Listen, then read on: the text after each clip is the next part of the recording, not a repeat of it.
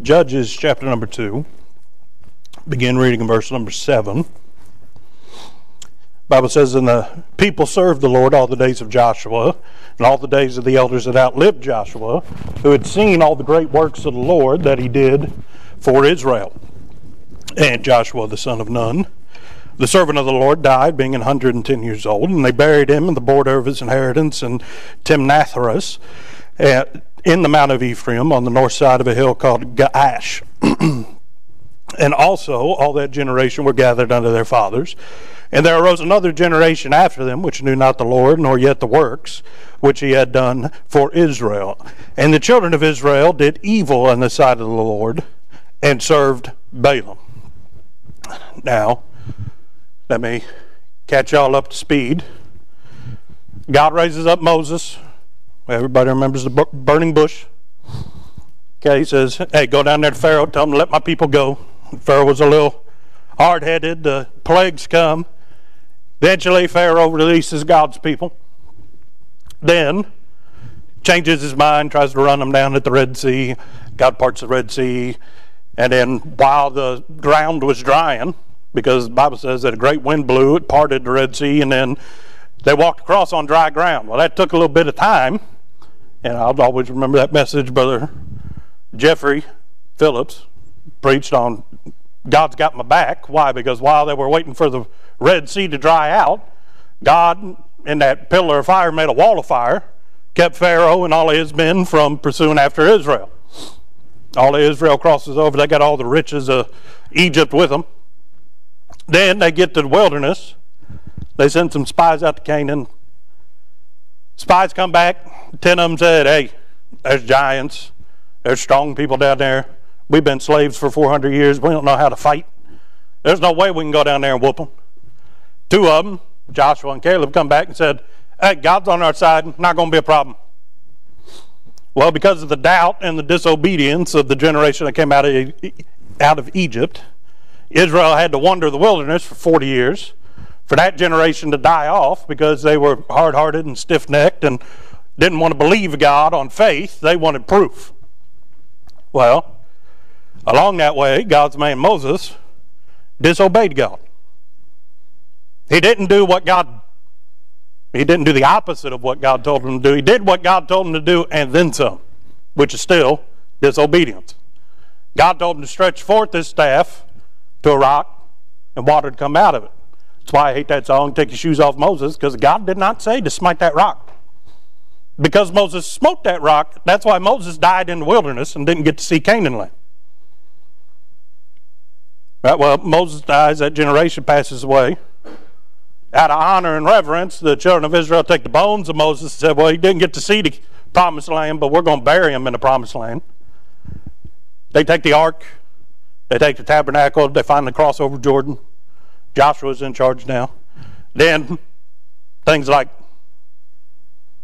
you know, the Battle of Jericho. Well, what was that? They walked around the city a couple of days and then a whole bunch on the seventh day, and God made the walls flat. Didn't say that the walls fell down, the walls were made flat. I've said this before if a wall crumbles, you've still got a whole bunch of bricks and rubble and everything else you got to climb over. Bible says that they walked into the city because the walls were made flat. Didn't climb over it, they just walked in. Well, what are you saying, Brother Jordan? I don't know, but God made them fall down flat. Right? Maybe they're so heavy they left an indent in the dirt that was just deep enough that they could walk across like it was a road. But they walked in. They didn't climb. They didn't have to struggle their way in. All defenses were taken. You can defend a hill, a pile of rubble you want proof, go see any of the you know footage that survived World War II. A lot of times, guys were taking shelter behind things that normally you'd think, well, you'd want something better than that. That's all they had, and they made it work. City of Jericho done the same thing. But from then on, everywhere that God's people went, they're fighting, they're being oppressed, they're having to literally fight for every inch of what God gave to them. Now, why are they having to fight for it? Because God's people beforehand didn't do exactly what God wanted them to do. As a result, now they have to go and they got to get it instead of it being given. In fact, verse number, I think it's two of this. No, it's not number two. Verse number three of chapter number two. Wherefore I also said, I will not drive them out before you, but they shall be the thorns of your side, and their God shall be a snare unto you. In other words, God said, It'd be too easy if I just made them all disappear. If you want it, you got to walk by faith, you got to live by faith, you got to do by faith. He says, They're going to be thorns. Thorns can't kill you if you know what you're doing. If you're paying attention, thorns aren't going to keep you from getting where you need to be. You may have to take a different route. You may have to do a little bit of pruning, a little bit of hewing, but you can get through the thorns. Didn't say that it was a roadblock, that it was a you know impenetrable barrier. They weren't going to be a wall to them, just going to be thorns in their side. Right? And irritation. But as long as they did what God said, God was going to take care of what they couldn't take care of. And that whole generation with Joshua, everywhere they went, they saw the power of God. They saw where God would deliver a message and he'd say, if you do this, then I'll take care of the rest. And time after time he did. Right? It all started when they crossed Jordan. They had the ark and God said that to cross over Jordan. But they didn't have boats. So they said, well, if God wants us to go across, we're going to have to walk. But the water didn't part until they committed their foot to the water. Now, committed the foot to the water means that there was no coming back. It wasn't one of these situations. They had their full weight and they were on the way down before the water parted. The bottom of their soles were wet before the water parted. And the whole way, God said, as long as you do what I said, as long as you believe what I have told you, it's all going to pan out the way that I said. Started at the River Jordan. While they're out there in the middle of the River Jordan after it departed, Joshua builds a monument out of stone. Everybody knows you can't just walk out there and build something. So how to get there? Well, that spot out there used to be dry. While we was walking across, Joshua put up a memorial so that we'd remember. At one point, God parted it so that we could walk across on dry ground. Because it had been too much for us to bring everything across in all that water. Right? It would have overtaken us. We'd have died. We'd have lost things. But we came across safe and sound.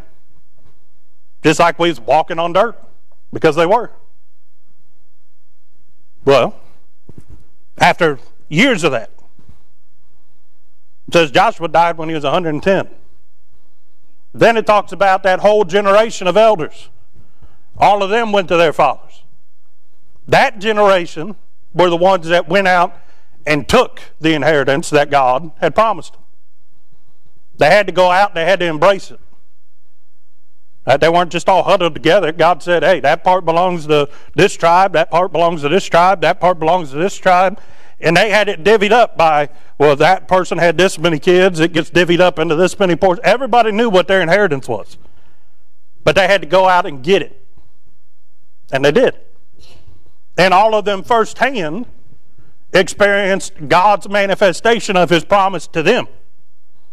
That they received what was promised to their great, great, great, great, great grandfather Abraham. And that as a result of that promise, now they had something where once they were slaves, they have something where they owned everything that they could see from their house. They knew what it was to trust God and to receive the fruit of faithfulness.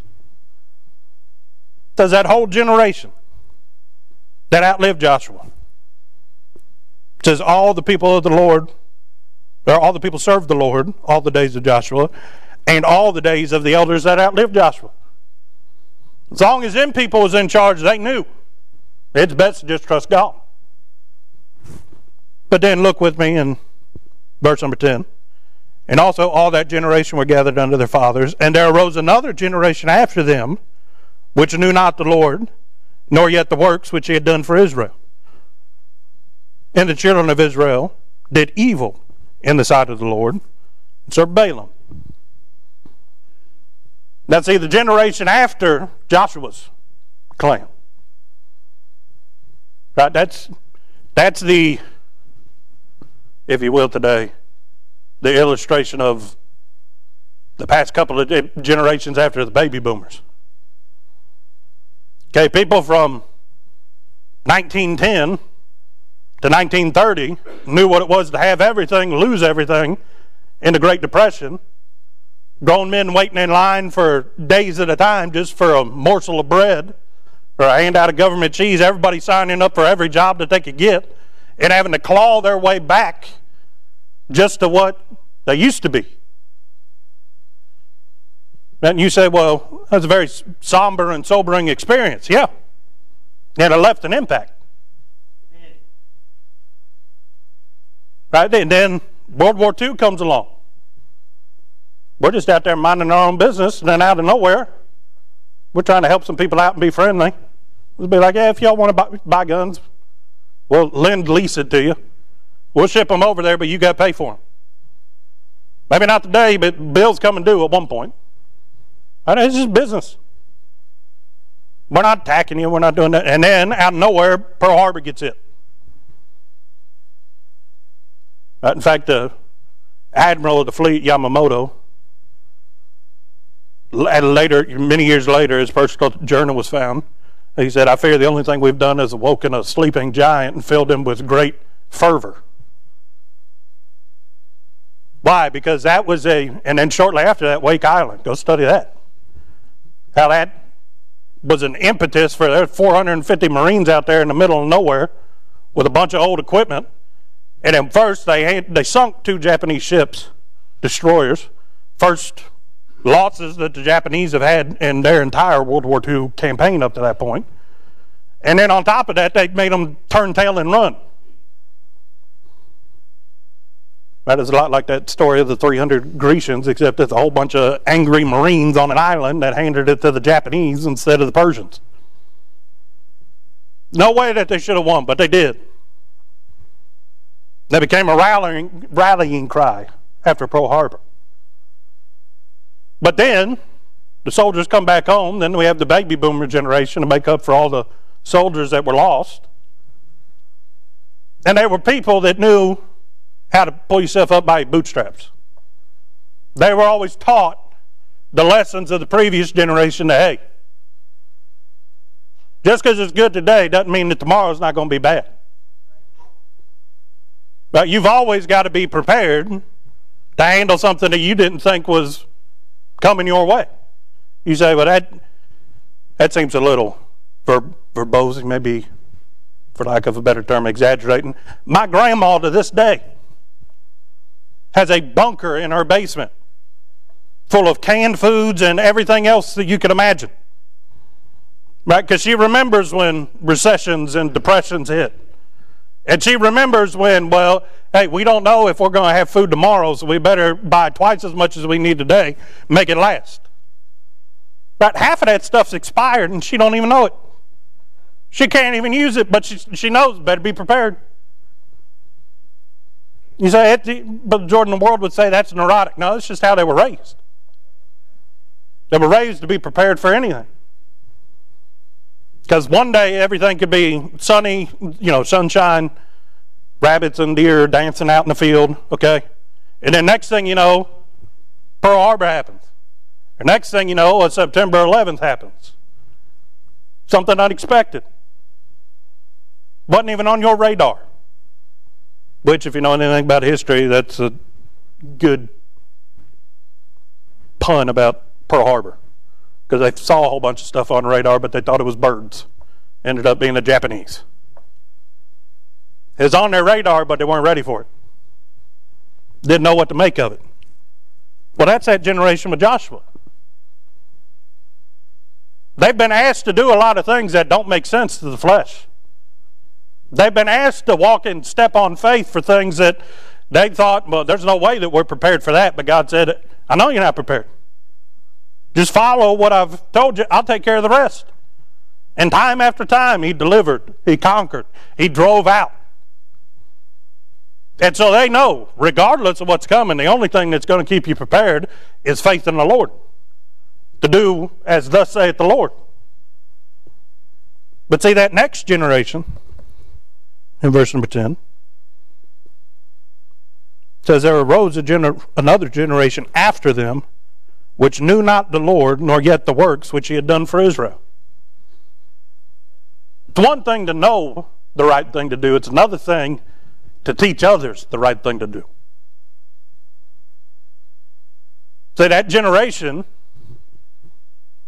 that knew what it was to grow up in the wilderness and for 40 years, their clothes didn't wear out and their shoes didn't wear out, and manna fell from heaven every day, and then quail came. That they had to live on faith. They could only go out and take what they needed for that day. They remember crossing across on dry ground where once there was the River Jordan. They remember seeing the walls of Jericho come down flat. They remember all the times that God did great and mighty things, but they never instilled it in the people that came after them. You see, after the baby boomer generation, in the 70s, there was a little oil scare. But for the most part, America been coasting for decades. Things been good. Right, we're reaping what those that came before us sowed. But somewhere along the line, the church just assumed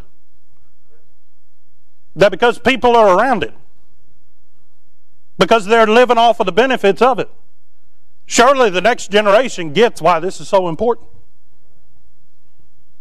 But see, the problem with that is if you're in something, it doesn't mean that you're a part of something.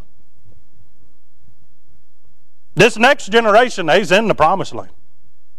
They's in the group of God's people. Right? They's living off of the milk and honey of Canaan land. With the bushels of grapes so big that they had to be born between two guys. They're looking around and thinking, man, this is awesome.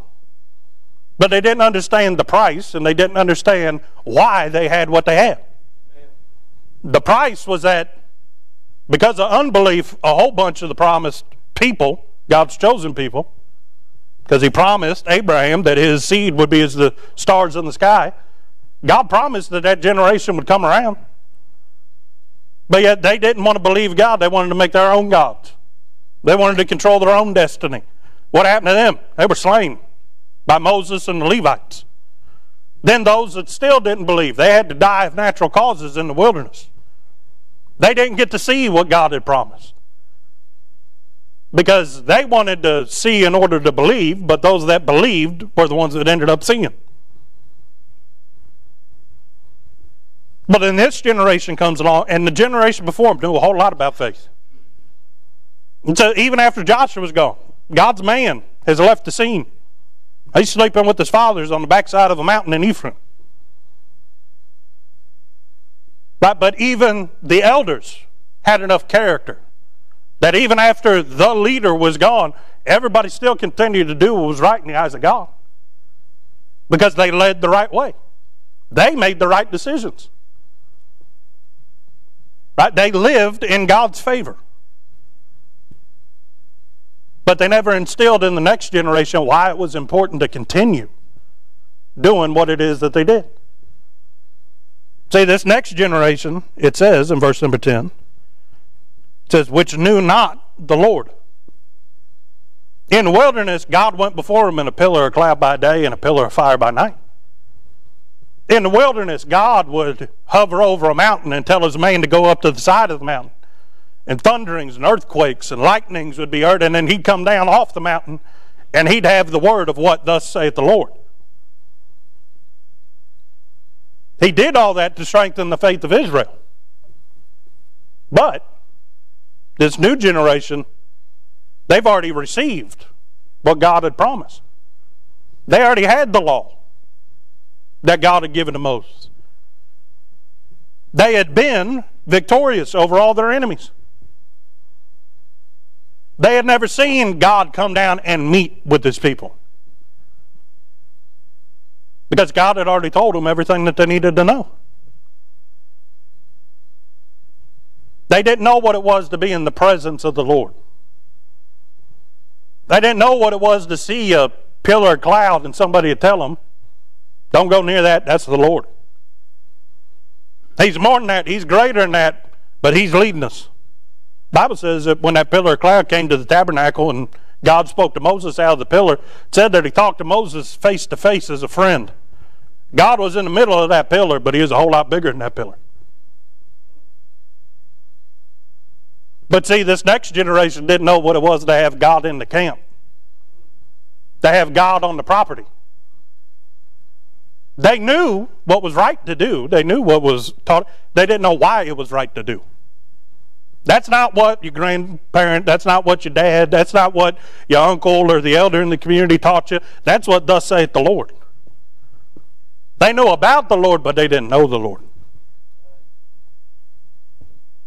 They had a title, just like the Pharisees in Jesus' day. They were God's chosen people, but they had no relationship. It wasn't personal to them. Well, why wasn't it personal? Second part of well, third part of verse number 10, which knew not the Lord, nor yet the works which he had done for Israel. Nobody took them back to those monuments that other people set up. Said, hey, you see that big pile of stones out there in the middle of the River Jordan? How do you think them got there? Well, I don't know. That doesn't make sense. You'd have to block off the whole river to get out there and to build something. Yep. That's what God did. Hey, you see that city over there, the one that's razed and now it's just a bunch of rubble? That thing used to have towers that were impenetrable, walls that couldn't be breached. And God made them flat. And we went in, we took all the spoils of the, the city, we took care of them. Not because we were strong, but because God did it for us. There were some spies that were sent in. And because the woman forsook everything that she had known and she embraced that God was the real God, she got to become a part of God's people. Her name was Rahab. She protected the spies. Wasn't because she was the, you know, queen of the city. In fact, she was a harlot.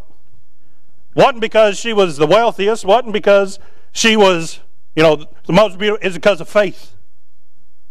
Faith is what redeemed Rahab. Faith is what crossed the Jordan River. Faith is what delivered to you the piece of property that you're standing on.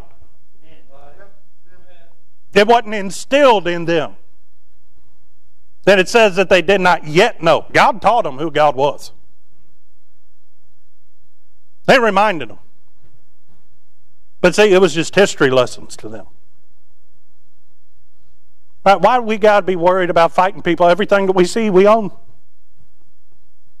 Right? There are no enemies. Well, the generation before knew why, because God drove them off. But they also knew the promise that we read in verse number 3. There's going to be a thorn in their side. They's coming back. How many times did David have to whoop the Philistines? Right? Now, just go a couple of chapters. How many times did Samson have to whoop the Philistines? But yet, what happened? Another generation come up and they say, "Ah, the last guys were weak. We can do this." We're better. We're stronger. And they'd come back and hit Israel again. But every time you find when Israel was right with God, Philistines were no more than just a thorn in their side, about a little bit of gravel under their feet instead of smooth pavement. It was a little bit bumpy, but it wasn't anything that God couldn't handle.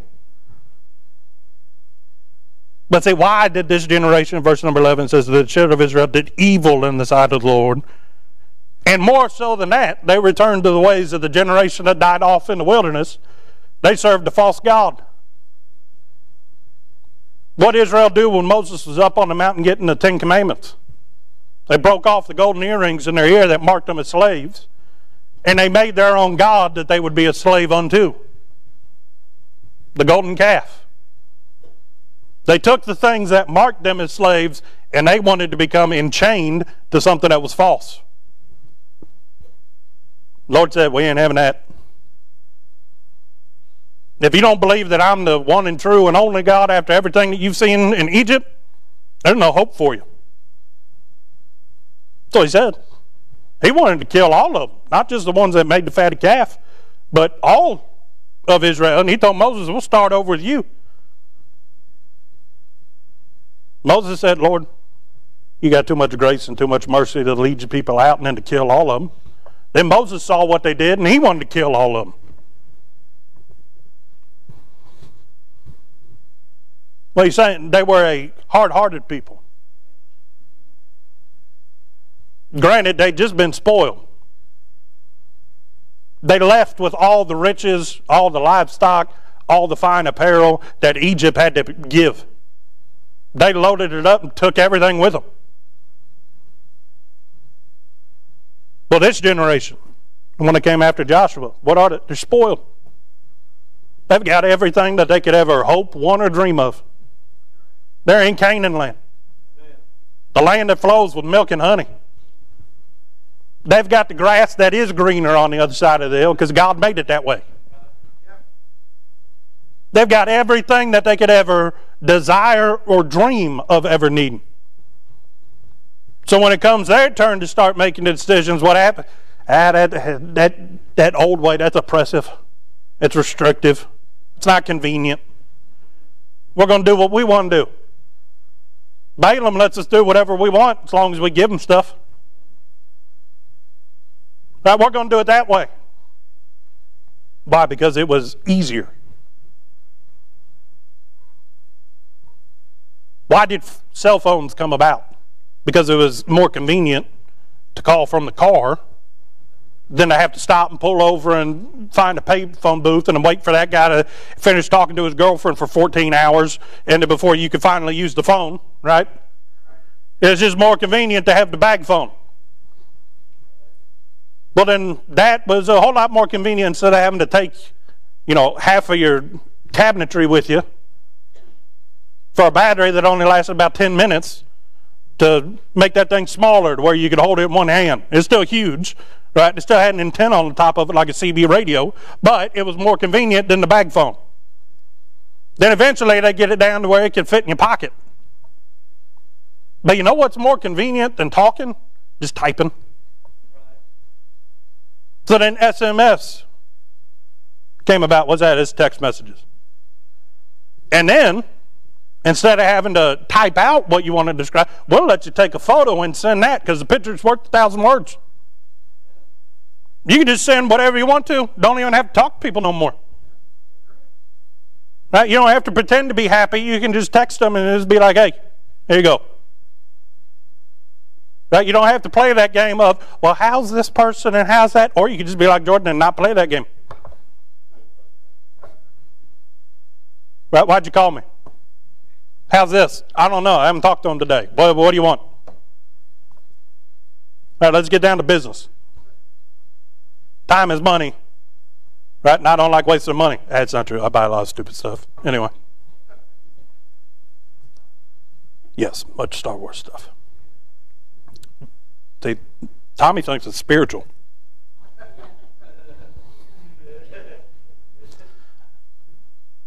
But they spoiled. They didn't have to fight for anything. The generation before that, they had to fight for everything. And God knows that those enemies, they're coming back. They're going to be thorns. But see, if you run into a briar bush not knowing that a briar bush is coming, it's going to mess you up. It may not kill you, but you're going to be walking different for a while. If you get real unlucky, you may lose an eye. Lord help you if one of them becomes infected. What he's saying, something that shouldn't have been a problem can become a problem real quick. Something that shouldn't have been an issue for you if you had your eyes open and you knew what you was walking into. If you were prepared for it ahead of time, all of a sudden it can overtake you. In this generation, they know about the Lord, but they didn't know the Lord. They had not yet seen or been taught to remember the works of the Lord. Why was that? Because somebody along the way didn't instill the importance of what God had done for them. We're talking not five, six, seven, eight generations later. Okay, I mean, even in Egypt, it took a long time for people to forget who Joseph was, how God brought Joseph in under very strange circumstances. And as a result, God used Joseph not only to save all of Israel, but all of Egypt from a famine. And they respected God's people, but it took a long time. But eventually, people forgot who Joseph was, and they saw all these people living on the best land and taking all the best, and didn't understand why it happened, so they turned them into slaves became cruel taskmasters. We're not talking about something that happened over hundreds of years. We're talking about one generation. And they already don't see the importance of serving the Lord. And saying, Brother Jordan, how are churches in the way that they are today? Because nobody instilled in the next generation how it was important for them to know who God was and what God did. They just thought it was important to get them around the things of God. You can be around it all you want to, but until you get in it, it's not going to impact you. You can be saved on your way to heaven, but unless you get into worship, worship don't mean that much to you. Unless you develop your own prayer closet, prayer time don't mean that much to you. Unless you study the Word of God, waiting for God to make something jump off the page, reading the Bible doesn't mean that much to you. Till you've had a bad day and you put in a singing tape or you put on a YouTube channel of some people that have been singing at the church Or you put a preaching well, preaching CD. No, used to they were preaching tapes, brother Randy. they're preaching CD, and then preaching flash drives on the new newest ones. But unless you put a message in that was important to you as a hallmark, and God starts stirring that memory of the promise that God gave you, or what God did for you before, right? Meditating on the things of God isn't that important to you until meditating on the things of the Lord changes one of your days from being pretty awful. And uh, it may be bad, but we've been through worse and God's still good. Until you start counting your blessings, you really don't realize how important it is to remember what it is that God's done for you. To remind yourself of how needy you are and how without God, how feeble you are. That it's only by the grace of God that you're able to even have your own conscience and being, let alone everything that He's given unto you. You may have worked hard for it, but it's God that gave you the ability to work. You may labor, but it is God that gave you the place to labor so that your labor would be rewarded. You may spend lots of time praying and crying over those burdens, but it's God that gave you the burden because He knew that you would treat it seriously. Yeah, you prayed a whole lot, but it was the hand of God that did the working behind the scenes. The generation before these people understood that they was very small and God was very big. This generation thought that they were very big and that they could do some things and take some things off of God's plate for them. You've heard it preached around here about people thinking that they're Holy Ghost Junior. But I've read that He is the Lord Jehovah, and there's none beside Him. So how did Israel end up in a shape that just one generation they've already turned to a false god? They're doing evil in the sight of the Lord because the generation before didn't instill in them. They had them around the things of God. They had them in the place of God, the promised land. They had them around the people of God. But they never prepared them for the day that they'd be responsible for their relationship with God. Now, what are you saying, Brother Jordan? This is back Old Testament times. They had a high priest, but also the eldest male of the family was responsible for offering up family sacrifices. And they were the elder of the family. They were the one that made decisions, made judgments and rulings for all them around them. But see, they knew the right thing to do, and they just assumed that the next generation would pick up on why it was important. If that were so, Jesus wouldn't have left and then sent the Holy Ghost. If hearing it, if being around it, if knowing what God had done in the past was enough, you wouldn't need the Holy Ghost to convict you. You wouldn't need the Holy Ghost afterwards to lead and guide you into all truth. Because if being around it was enough, then Judas wouldn't have betrayed him. If being around it was enough, Thomas wouldn't have doubted him. God Himself walked in the flesh, and those that lived with Him every day for three and a half years relied on Him completely for everything that they needed. Some of them still fully didn't comprehend what it was that God wanted them to do. Even those that were better than the others, Peter said, Lord, you're not going to the cross. Get, get thee behind me, Satan. You want to stand in the way of what God's doing? They didn't understand it, yet they were around him 24 7, 365 for some three and a half years. He said, I must go so that the Comforter can come. Why? Because he's going to finally open your eyes to a few things. He's going to live down here so that it becomes personal to you. They just thought that Jesus was going to take care of all the problems and they was going to be with them for a long time. Well, they will for all of eternity. And they were through the Holy Ghost for the rest of their lives. But it didn't pan out the way that they thought. Well, this next generation, it didn't pan out the way that they thought.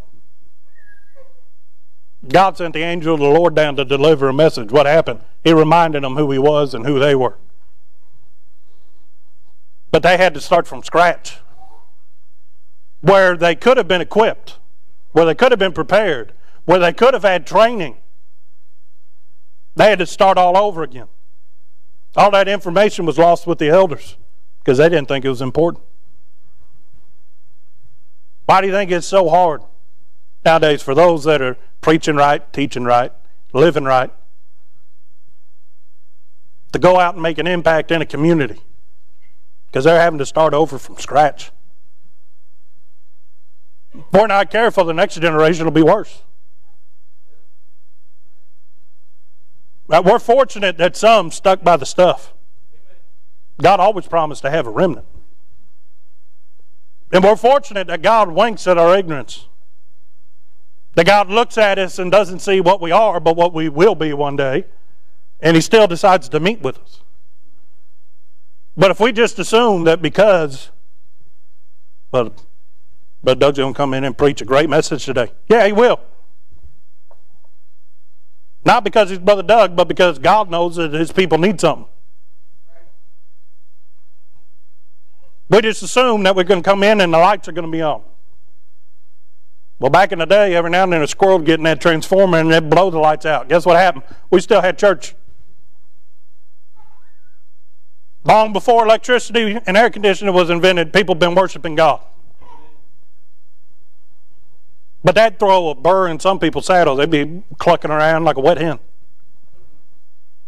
Well, it's just uncomfortable in here. A whole lot more uncomfortable in hell. Sit down shut up. That's why people don't ask my opinion.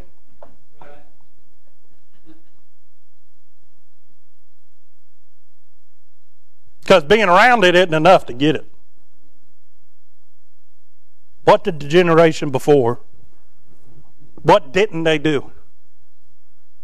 They didn't take the time, not just on their dependents, but those around them. Those that were truly effective in the Bible, it didn't matter who you were, it didn't matter where you came from. If they saw you, they'd tell you about the one that did for them what they couldn't do for themselves. Been going to study Naaman. He was a foreign fella. He came and he said, Hey, I've heard that your God can heal this thing called leprosy. Well, see, he got in so good. He had heard about it, he'd been around it. But it wasn't personal to him until what? Until he went and he dunked in the water a couple of times and he came up and his skin was new like a baby. What'd he do? He took bags of dirt back home to him in a foreign land underneath of a foreign king. He was a general. But he went back to where he was from, but what did he do? He took God's dirt to make his own altar to God. He made it personal. He said, I'm not going to make it out of dirt that God didn't touch. I want God's dirt to go make an altar back at my house. What did he do? He took God with him, metaphorically. Wasn't anything special about that dirt other than the fact that it is the promised dirt that God promised to Israel. He said, God's in this place. I'm taking a little bit of God back with me. It's personal. What does generation not do? They didn't instill in them the need to understand how things work. I remember a time when there was more preachers in this church than you could count on two hands. Not that way anymore. Thank the Lord that we still got preachers. But I remember the time, right, and this is in my day. I can't imagine what it was like before that, Aunt Lynn. But where young men would, you'd see them under a burden, and they'd finally surrender to preach. Why? Because God knew that somebody needed to hear. When's the last time that somebody was called to preach around here? When was the last time that a revival meeting broke out and somebody surrendered to a mission field? Well, he's saying, Brother Jordan, God hadn't changed. But see, we've come up and we've lived in a generation where church has just been easy. Because the generation before us, they paid the way. We're just reaping what they sow. Yeah, there's great preachers today. What about tomorrow?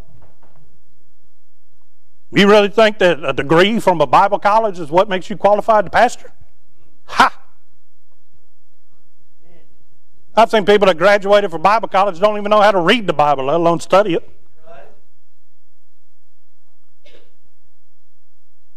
You really think that because you got all the right equipment that the singing's going to be a sweet smelling savor unto the Lord?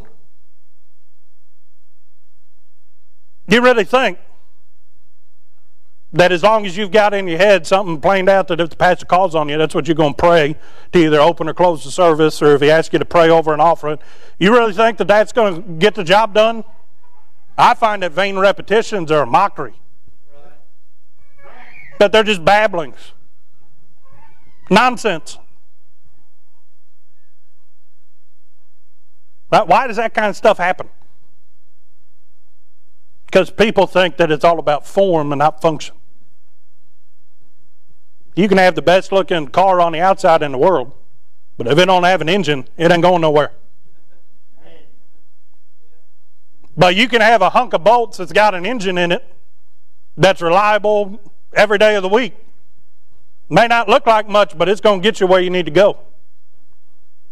It's about focusing on what actually moves things, what moves the heart of God sincerity, faith, and faithfulness.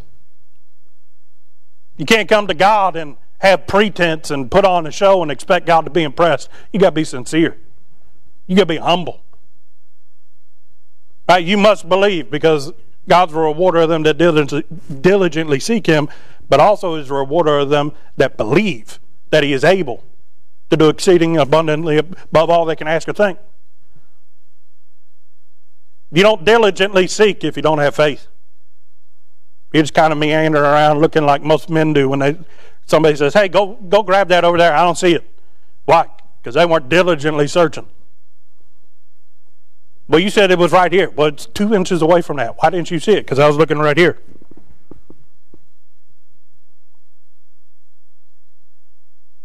But not only do you have to have, you must be faithful. God's not about to blow in and blow out crowd.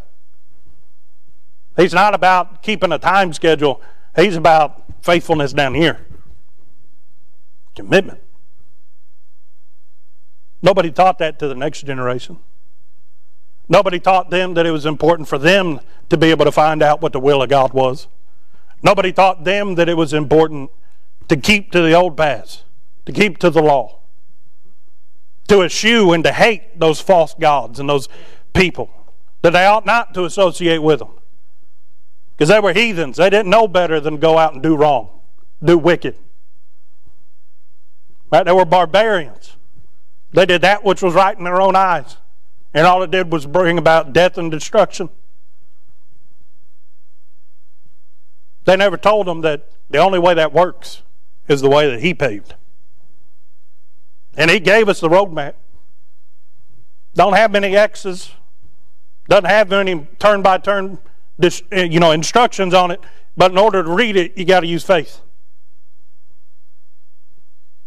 Don't know what's going to happen between here and where you're going, but I do know that God's already seen it and He'll prepare you for it.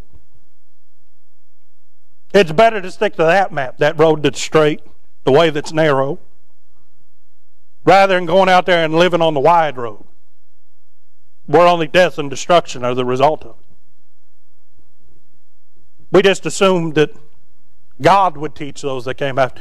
If God wanted to teach them himself, why'd he leave you around after you got saved? He charged the church to disciple, to instill the doctrines of the Bible in them, but also to instill the importance of what it is that we do. Joshua and his generation knew that it was important. They lived it faithfully. But they never stopped and thought that the next generation may be missing some of the experience, some of the info that they were privy to, that if they didn't share it, it wouldn't become important to them. Because if God hadn't intervened, this generation would have done evil and decided the Lord continually. What do you think the generation after that would have been? And after that, and after that. Every now and then, God makes a space of grace. Not much thorns, not much resistance. Why? So that you can grow, you can mature, you can instill in the next generation. So that when the hard times come and faith is put to the test, they go back to the way that they were raised in their youth. And when they're old, they'll not depart from it. Do you struggle to find good Bible based resources to supplement your personal devotions? If so, head on over to ibcflorence.com today and click on Bookstore, where we have a ton of resources. And as always, thanks for listening.